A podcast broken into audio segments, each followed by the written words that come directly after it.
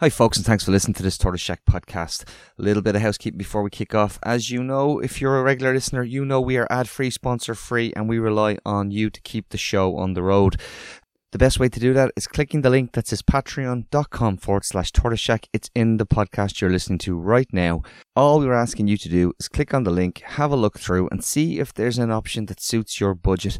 We appreciate every cent we get, and it helps us keep these mics on and conversations going and you get lots of extras for that, including our patron exclusives, access to our regular Sunday shows, and the podcast as quickly as I can turn them around, including conversations we had recently with Dr. John Bissett, Dan Murray from the Business Post, and Hannah McCarthy joined us from the West Bank to discuss the protests, the anti government protests in Israel, and the bloodiest start to a year in terms of Palestinian deaths since the occupation began.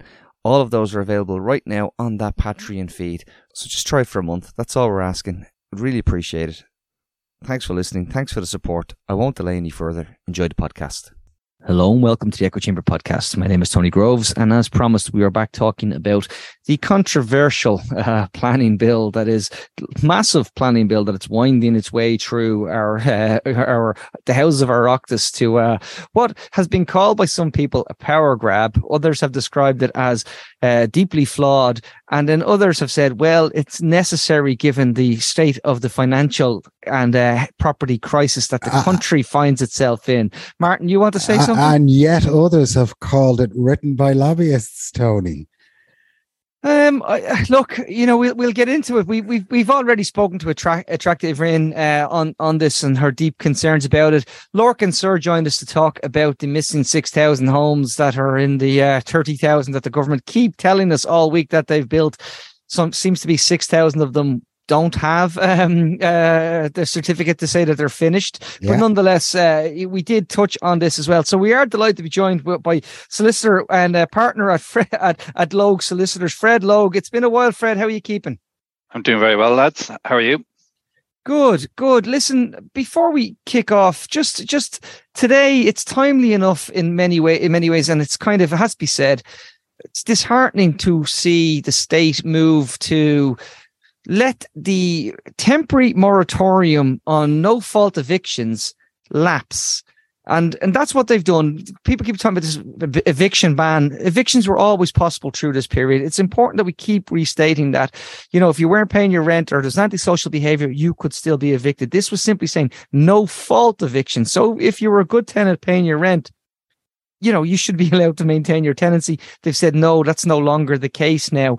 Um, Fred, just just from one one point of view on on this, in the wider legal sense, we're we're all being told obviously this can't be done. Do, do you do you feel disheartened as, as much as I do today? Uh, yeah, well, I, am I'm disheartened that uh, the the justification for things like this are a little bit thin. You know, like for example, for firstly, like a tenancy is that not a property right as well as the landlord? So, um, you know, the, the kind of the way it's presented is that it's it's property rights of landlords and tenants don't have rights, which I think is not correct. Uh, and it kind of reveals a wider way of operating of the state where they will say that something can't be done uh, because of the constitution. And then when people kind of challenge that or ask for an explanation, the AG is wheeled out to basically give cover. And the you know the the the AG says it can't be done, therefore it can't be done, and we can't tell you why it can't be done because the AG has said has told us about it, and and that could never be revealed.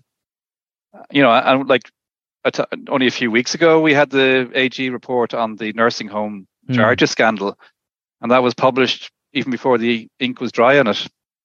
Um, so there's nothing really in principle that stops AG advice being being published. Oh, sure. I, on on the on the AG's advice to on the um to the to the cabinet on the nursing home scandal, I remember Pat Leahy was openly talking about it on, on the Irish Times Politics po- Politics podcast nearly five days before it was due to be published. Yeah, and I, uh, when we talk about the planning bill, I'll, I'll, there's, there's there's more examples of as well in terms of some of the very restrictive measures that are about to be brought in in the planning bill, and I'll, yeah. I'll you know touch on that as well. Do you think it's just a, a, ploy, Fred, to get what they want across the line? If they want it, they'll talk about it. Uh, you know, if they want to get it across the line, if they're going to force it across the line, they just don't feel obligated to talk, talk about it. Yeah, well, I think it's it's a way of shutting down debate And I think that it kind of undermines the office of the AG, who's supposed to be an independent advisor, a legal advisor. So the AG doesn't really have a policy role. It's not their job to decide what's right or wrong. It's their job to say what's lawful or not lawful. And you know, and again, we get this. Well, if we don't do it, there'll be legal action. But it's like the state faces legal action all the time. So and you know, fines, Fred, from Europe yeah, for, fa- for failing to take action. Yeah, well, if only we applied the same kind of cautious approach to avoiding legal action in terms of compliance with EU, EU environmental law, and you know even other law, like immigration law. Uh, I think I think that would be great, but you know we seem to have a very reckless attitude to compliance uh, with those and the uh, the probability that there'll be enforcement, whereas we're ultra conservative when it comes to other areas, and there seems to be a bit of an asymmetry there. It's it's actually it's worth pointing out. So, for example, we could point to Derrybrien Farm and, and uh, the the fines that the state have been have had to pay because of the the bad planning process that took place around that, and then flip it on the other side and say, well, the state don't want to do this because we'll have a legal challenge because we heard people from the um, the Irish Property Owners Association might take a challenge.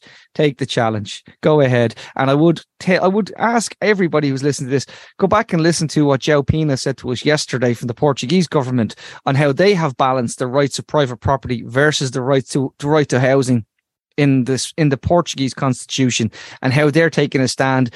I'm quite willing to, I believe, quite willing to look stare down the people who are going to take those challenges. And it does seem very much that he said they're they're daring them to take some of these challenges because they want them tested. And and and I think that's a better way to take it forward. Yeah. well, actually, I'm just looking at a tweet here from Gavin Reilly that um, Patrick Costello, TD from the Greens, has actually asked for um, Dáil time to have a debate about whether the AG's advice should be published. That's a good move. Well, well, Patrick has. Uh, you, oh, you were involved with Patrick uh, in his successful uh, challenge of the CETA bill as well, Fred. So well, we should have we should have said that at the outset. You you uh, deserve some credit. You've done the state some service, my friend. Well, there's another um, example of something the AG said was was lawful, uh, and it turned out not to be lawful. So, and, and and that's not a criticism of the AG. Like the AG's advice, he's he's an advisor. He's not Doctor Who. So he can't go forward in time to see what, what actually the result would be. Yeah, but like well, any legal advisor, he gives advice. He can't predict the future. And sometimes his advice proves not to be not to have not to be correct. So I think that that has to be acknowledged as well. Uh, that well, just because he's advised something doesn't mean that it is actually going to play out that way. Patrick has actually come out quite strongly and said that there are legal opinions that this is constitutional and it should be allowed. So he's directly challenging the the um, I suppose the advice of the Attorney General. Can I remind listeners, if you were if you were a long time listener, it must be nearly six years ago now. Uh, Ed Honohan at the time was Master of the High Court, and he said that he thought it needed to be challenged because he believed the right to property rights should be challenged on the basis of, as Fred outside, a, a tenancy agreement gives you a right as well, and he thought that in in EU parlance you know, he'd love to see it tested. Anyway, we've gone well off that, but the simple fact is it needs to actually be tested, Fred. Yeah, and like we, it's not just property rights. You have a right to a private and family life, which includes mm. the right to, you know, mm-hmm. your uh, your peaceful enjoyment of your home, and that's what that is in the constitution. And there's a case called um, uh, case in County Clare, a traveller accommodation case that has actually uh, kind of reinforced that right in Ireland, McDonagh. So, um, you know, like in all of these things, it's a balancing of rights. And as long as you have enough safeguards to protect a disproportionate impact, then they generally have a wide discretion in the legislature to pass these these kind of uh, regulatory regimes which protect tenants.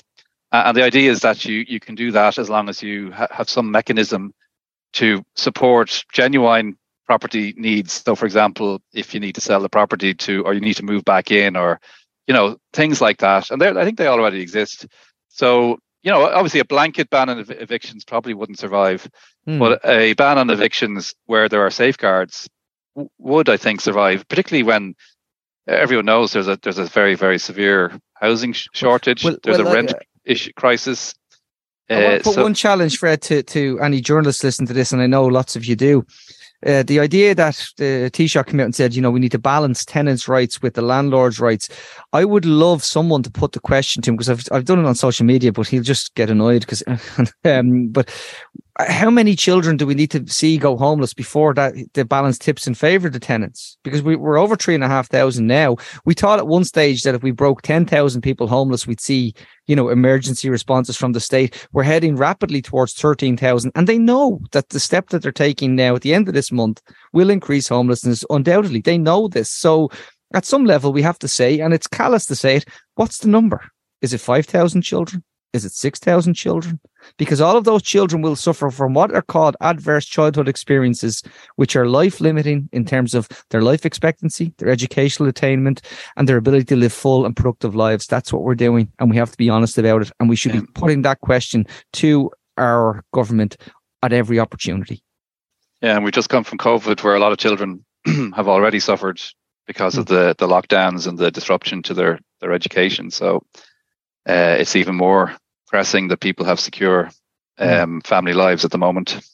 Yeah, I, I I just wanted to put that out there. So look, thanks Fred for for indulging me in in the conversation around that. But I do want to come back to planning. Uh, you gave your um, I, I, called it yesterday. I thought it was like going to the U.S. Senate. His expert witness testimony. It was really, really great. You you were you were an exceptional public speaker and performer. Exceptional. Um, well, I, I, had what alcoholics sometimes refer to as a moment of clarity.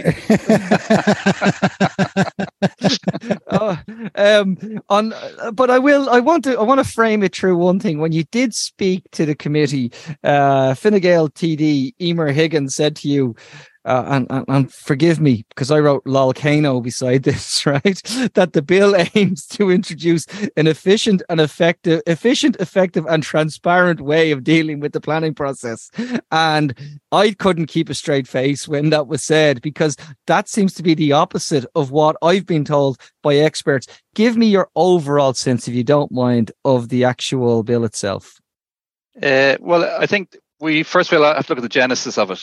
Mm. So we need to go back in time to 2016, Christmas 2016, when a new planning piece of planning legislation was rushed through the Dáil uh, to give effect to this SHD procedure, strategic housing development, which was development of more than 100 housing units, uh, uh, co, uh, you know, large co-living units and large student accommodation. Um, uh, and this was supposed to be a fast track procedure. So if you ever see fast track or expedited or um, things like that in in planning, uh, that's when your spidey senses perk up because usually means there's shortcuts. So the shortcuts that they introduced w- was instead of a two-stage application where you apply to your local council and then you can appeal to An Bord Pleanála, the application would go into An Bord Pleanála. But before you did that, you had a kind of closed door private consultation with the board, the council, and the developer uh, to which the public weren't invited or weren't given any very basic information. They weren't given access to the plans, for example. And then once it went into the board, there was a mandatory time limit of 18 weeks to make a decision, and the public could make their comments within five weeks. So, uh, yeah, nobody really thought about what that meant in terms of planning and procedure. Um, the other shortcut was that a lot of developers didn't like the development plans, and it was they set it up in a way that you could get permission in material contravention of the development plan. So that that included like limits on population, limits on density, height, uh, open space provisions, uh, requirements to have good uh, public transport, requirements to protect uh, trees and hedgerows and other uh, uh, elements of nature. and there was an understanding seemed to have developed between developers and the board that material contraventions could be just routinely incorporated into development proposals. And at the end, I think around 90% of SHD applications had some kind of material contravention and usually multiple material contraventions.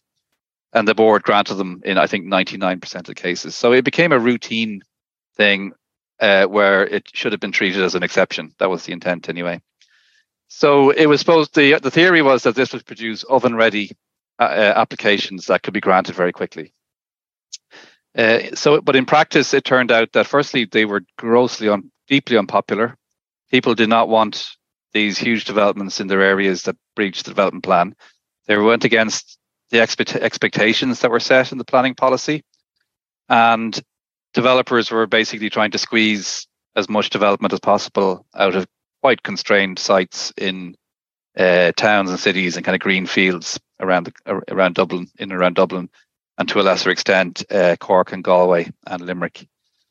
So what happened was that because the uh, because there was a, mandatory time limit, the board couldn't fix any problems that were identified during public participation. So if you said there's an issue with traffic or you know there's something wrong with the daylight study or whatever, the board couldn't go back to the developer and said, well, these issues have been raised. Can you deal with it? And that's the normal way we deal with those kind of things in the planning system. They either had to refuse their grant, and mm. in a lot of cases, they just went ahead and granted anyway. So this kind of deepened the frustration amongst the public because their their legitimate concerns weren't really being taken into account. So what it did is it gave rise, starting about three or three and a half years ago, was a raft of judicial reviews. So people started judicially reviewing these decisions, and which you know is fine. But actually, what happened is people started winning the judicial reviews. So the success rate for SHDs is something like ninety percent. Hmm. The only ones the board have won are either our lay or lay, our lay litigant cases and maybe one other case. So by and large, if you judicially reviewed an SHD, you had a very, very strong chance of success. And it turned out that 96 judicial reviews were taken. So about a third of all the SHDs. What, what kind of cost is that, Fred? Just roughly ballpark.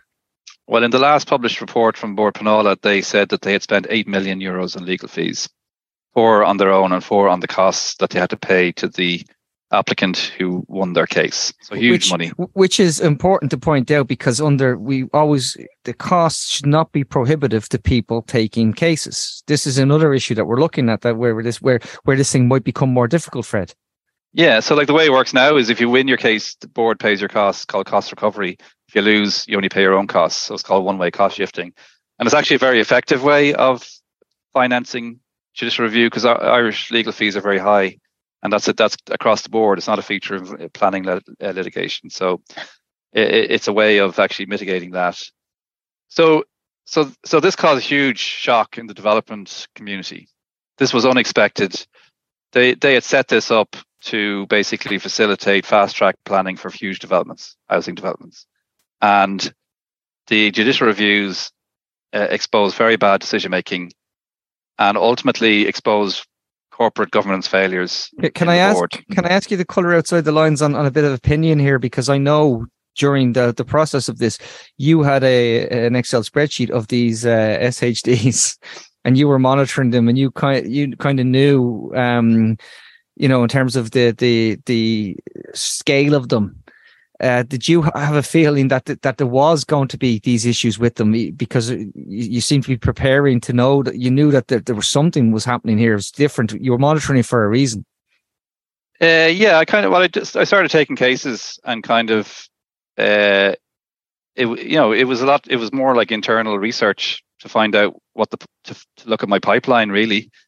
Uh, and during lockdown, I had a bit of time in my hands, so I decided to put it onto a Google spreadsheet and publish it and it's been used widely by developers. Even public bodies are using it. Deaf academics, loser, journalists. loser podcasters. yeah, uh, and, and I, I, think it, it did help bring a lot of transparency to the issues and to the numbers, and put put actual hard numbers on a lot of the stuff.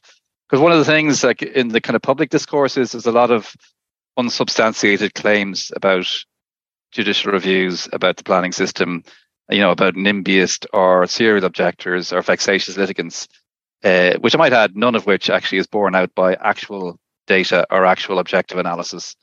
That every single case I've taken has been taken by genuine people who were not against development on the sites, they were against overdevelopment. And every single one of those cases that they've won so far have been vindicated because the, the issues that the cases are being won on are based on overdevelopment and breaches of planning law. I just have to and interrupt folks to say that we are brought to you today by thecurrency.ie. And if you like their uh, supply guy, uh, I'm sorry, I'm only, uh, uh Sean Keys is going to kill me for this. Uh, I dissociate myself from that comment. Oh, Sean, Sean listens and enjoys, I think. anyway, so, so, so I think, I think that the, the new, pl- the draft planning bill can't be uh, detached from what happened. Um, that there was there was a shock a shock amongst investors and developers that how how could this happen? That you know, I uh, you know, money was spent, bets, uh, investments were were made based on a certain outcome, a certain return, a certain probability, and you know, people exercising their rights disrupted that. So, so I, I view the, the draft planning bill as a response to that because if you really if you look at what really is in it the real changes are basically about streamlining and fast tracking. Can, can we get to that? Go faster. Can we get that in two seconds? But mm-hmm. also the crisis in An Bord Pleanála itself presented, you know, the phrase "don't don't um, don't never waste a crisis." So there was an opportunity there also in terms of what's happened there for a minister to say, well, you know, we've we've all of this happening. I need to i need to take responsibility and take control. And we've seen this where he's in, in as as i think it was um attractive put it to us you know he's given himself the the the power to agree with himself on certain aspects of this as well. Yeah well the board was set up in the 70s as a response to uh, political control over planning. Um, and uh, it was a legal requirement that the chair was a judge serving or retired high court judge and that then over time that was done away with, and you know it maintained its integrity and its independence. And then there was a kind of a kind of mini scandal, I think, when in the Ray Burke era, when political appointees again were made, and then in recent times, there's obviously been the you know well publicized issues of conflict of interest and failure to follow kind of internal governance policies and things like that, both in SHDs and you know, also in relation to other areas, particularly telecoms mass for some reason. Uh, and that led to then a, a kind of a, a, a reform uh, of the appointments process, which appears to be another kind of centralization of control over the appointment of board members, which obviously raises concerns because, like, the board has to be independent or, and has to be representative of the, the broader community. Has to have both of those. So um, pe- people are worried that that this is a kind of a uh, a way to bring the board back within more you know more political control, which I think is would be a, a very bad outcome to the to the response. And like I think the public service in Ireland, that's kind of their natural response is centralization and control to a crisis. And you know, it's the wrong. It's obviously the wrong response because it'll just it can lead to bad outcomes, as we've seen. That that leads us back to what Lorcan told us, and he said that you're going to be a busy man um, if this gets through. Is is that the case, Fred? Uh, well, the jury's out. Um, the, the draft bill has a lot of restrictions on public participation and access to justice. And the issue is that you know we're constrained by EU law and international law called the Aarhus Convention. I need I need to ask you on that on the Aarhus. So the Law Society also gave gave um, their opinion on this on the same day. I think it was within the day that you were there, and they made the point that a lot of this is already settled law, whether it's you know under Aarhus and under EU convention, and yet we seem to be reopening it, it to, to this point. That strikes me as at, at best uh, foolish uh, well, I think Sir Humphrey would call it brave.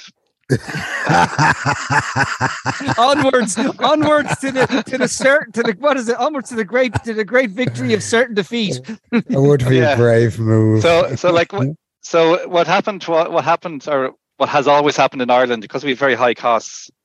That when if you are an ordinary person, you take litigation, you're threatened with with being put it bankrupt essentially. Uh, whether it's developers or just state agencies, that's that's the threat. And the Aarhus, it's against the Aarhus Convention, it's against EU law. So, um, so what? There's there has been a mad amount of litigation over costs. You know, there's there's like 40 high court cases. There's preliminary references. There's a load, a load of case law because it was the it was hotly contested. So the fight wasn't really over the actual planning issue or legal issues. It was always over costs to try and get people to give up or you know, pour encourager les autres, you know, yeah. not not to let people think they could get away with it easily. So on the 10th of November, we got a judgment from the Supreme Court that basically said all planning litigation uh, is comes within these special rules that protect people from being bankrupt. Uh, simple as uh, there's no debate. This is what it means. Uh, everyone understands that now. So obviously, the natural response wasn't to say, "Phew, thank God we have finally got legal certainty." The obvious response was to basically take that and just throw it in the bin and start from scratch because that's that's what you do when you get legal certainty. You know, it, it's like to say some of us like the litigation. You know, it's like wh- why would you take some piece of legislation that people finally understand and there's no dispute over, which has caused you know millions and millions of euros worth of pointless litigation to get to a, an interpretation that everyone knows, and then just abandon it. Well, you know uh, why, Fred? Well, it's, it, it, it doesn't control. work. It's about control, isn't it? It's about who who makes the decision about keeping the public out of the picture, and this is done between the government of the day and the developers of the day, and everybody else is kept outside the picture. That is the aim. Uh, it may be the aim, but it's not a lawful aim because the EU law and the Aarhus Convention requires the public to be that's right to have these rights. They're they're actual. It's a rights based framework planning mm. system. You look at it. So, and and, and, and, I, and critically, the costs cannot be prohibitive. Exactly. So, and because Ireland's a high cost jurisdiction, nobody can afford it. Mm-hmm. Not even developers. Like it's prohibitive for developers. So yeah, the funny thing is the the rules benefit developers just as much as they benefit uh, ordinary members of the public. And if you actually if you look at what's happening at the moment, there's a lot of developer judicial reviews. About half of them are developers. About a third of all development plans are under judicial review by developers and landowners, and all of them are benefiting from these cost rules. So, you know, it's this isn't just about members of the public or individuals. This is about everybody. And you know, the, like the thing is, you can try and basically keep people out, but you can't. Like they have rights, and they can access court to enforce those rights. And EU law says that if you if there is a claim based on those rights, the national court has to set aside the the Irish law that conflicts with it. So it's a it's a it's a kind of a foolish approach to put in place these obstacles. So can people. So, so can I ask you from the outset? It's not clearly, in my opinion, then efficient, nor effective, nor transparent. The best way to avoid judicial review is make good decisions yeah. and and take into and, and talk engage with the, your community at the earliest possible stage. Like a lot of these developments could have been could have been fixed with very simple changes to them. You know they mightn't have, have as many units you mightn't make much money but you you would have got people on board they would have supported it and there wouldn't be disputes over it. But the fact that there was no public participation or any engagement with the public until it was too late and then the fact that um, the decision making uh, you know, in part because of the time constraints, was was found to be at fault. They're the, they're the two issues, and, and if they could be fixed, then the judicial review there is is a is a last resort for the the bad ones. Always people will make mistakes or they'll take a chance, but judicial review is meant to catch that. Where but if you, sorry, Fred, where are we on the the European scale now. Some countries are more open than others. Where does Ireland now appear on the openness in the planning process on a European scale? Are we the worst in class? Uh, no, I don't, like we're not not the worst. If you look at like some of the case law from Austria, Germany, Slovakia, uh, it would make Franz Kafka look like um, a Mills and Boon author. There's some very very bizarre procedures and Kafkaesque types of uh, hoops you have to ju- to jump through to to to um, in, in six in six years it's our first Kafka reference. I'm I'm, I'm absolutely thrilled. But what the kind of the like the overarching thing about this is the European like like the Aarhus Convention basically recognizes that uh, the public has not only has a right to protect the environment, it has a duty to protect it. Mm-hmm. And then the way it's been interpreted by the European U- uh, Court of Justice is that it, it kind of aligns this public right with the private right of uh, effective remedy and judicial protection. So it, it kind of merges public and private rights together, uh, so that so that instead of like relying on say the commission to take enforcement or even your local authority, public has a role to play in that enforcement, and that's why we have access to justice. So the, the, the, the Court of Justice doesn't want to be clogged up with enforcement cases taken by the Commission. It wants us, you, me, your neighbours, uh, and environmental NGOs. It wants them to take these cases. It, it, that's what it wants. That's the policy. and that's the way you protect the environment. So all of this litigation is is designed and was was designed and is intended to protect the environment. So anyone who's bringing in legislation or policies that whose only aim is to reduce litigation, but uh, uh, you know, in and of itself, that means they they want to accept a lower standard of environmental uh, protection. They want bad development to get through. That's that's what these policies speak to me about, uh, and that's quite concerning because it completely goes against both the letter and the spirit of the Aarhus Convention EU law. So, so Fred, if I was to say to you that um, you know all of these representations have been made now by you know the legal profession the planning profession the environmental profession uh, indeed even you know Lorcan Sirr, one of the foremost housing prof- professionals and experts that we have um, do you think they're going to make any changes to this behemoth of, of a document? Uh, again, i am tempting you into the realm of speculation here, but I am concerned that it does seem to be uh, there. It is such a big, a big document that they do seem content to just literally say, "Well, we've given it now; it's airing. It's time to ram it through." Yeah, you, have had you've had your fun. Now, yeah. now let's get on with it. Um, yeah, well, the body language is that nothing's going to change from the Department of Housing. Uh, they are back in on on Thursday for the final PLS session.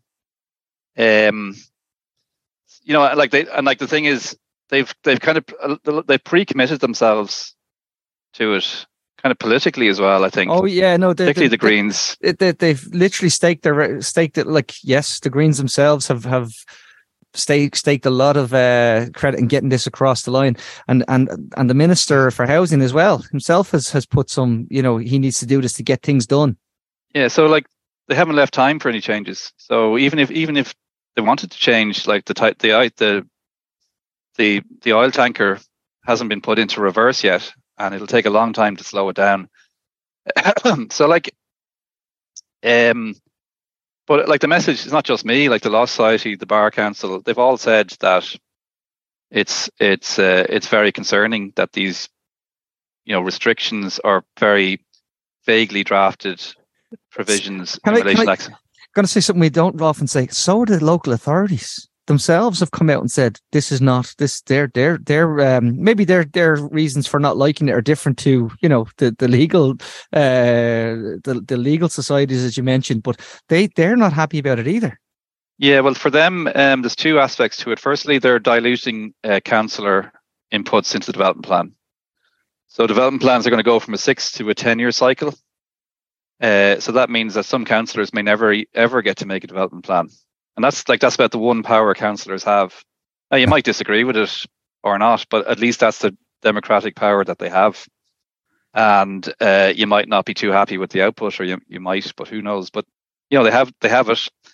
Uh, second aspect is there's going to be a huge centralization of development plan control through kind of national policy statements. So what they're what they're trying to do is bring in kind of binding policy that will and then force develop uh, county county councils to amend their plans when these policies come out. So we had we kind of had a mini version of it on apartment design and uh, building height, and they particularly the building height ones proved to be uh, proved to be disastrous really um, because they weren't really implemented correctly or there was disputes over what they actually meant.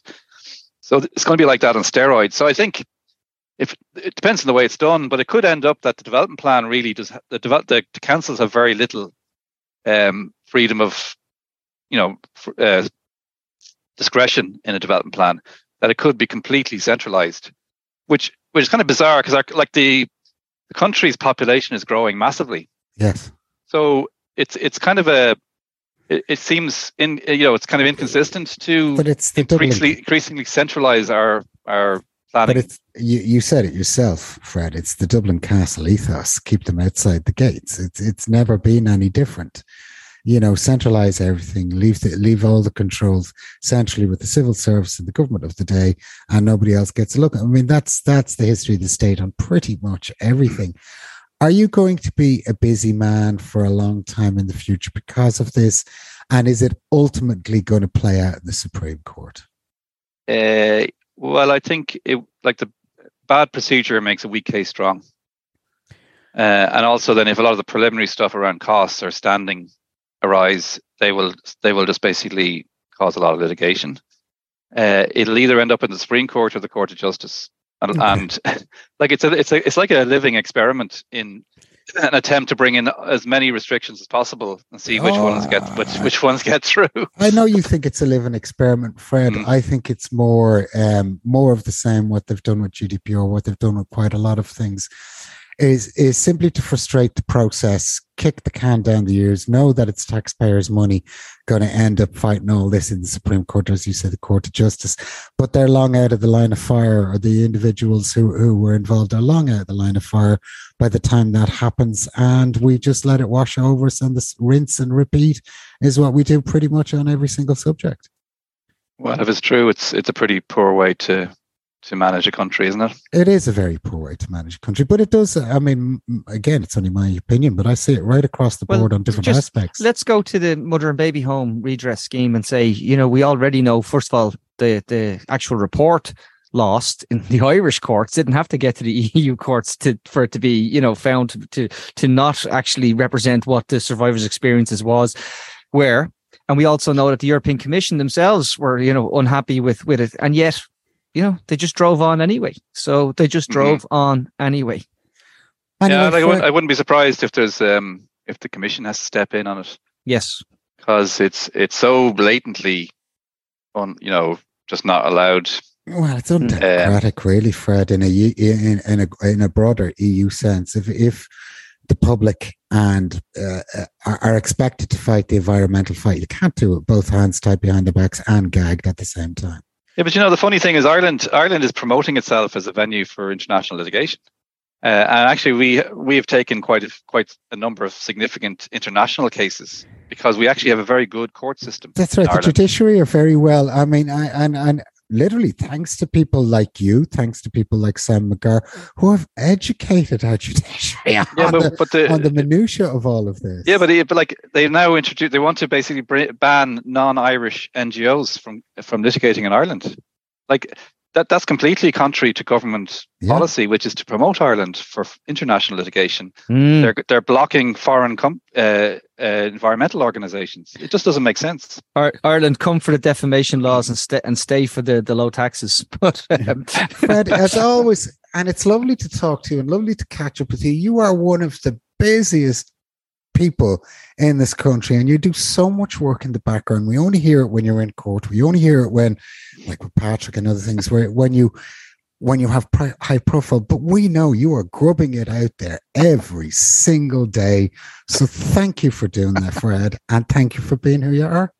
Thanks les. No a real pleasure um, I will say, in defence of uh, the the county councillors, I absolutely love the fact that they go on and they say tell you on a Tuesday evening after a meeting that it's all been agreed that that bin is going to be moved six feet, and you know we know that that's I, I, I feel, look.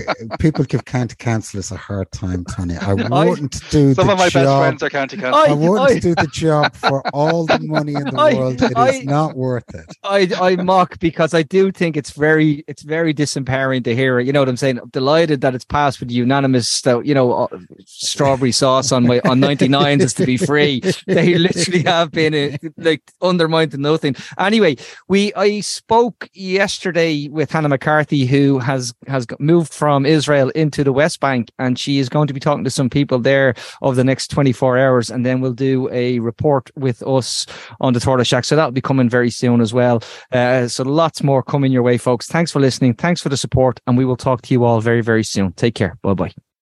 Tony and Martin, Martin and Tony, speaking to interesting people only. It's the Echo Chamber podcast. Subscribe now on Patreon.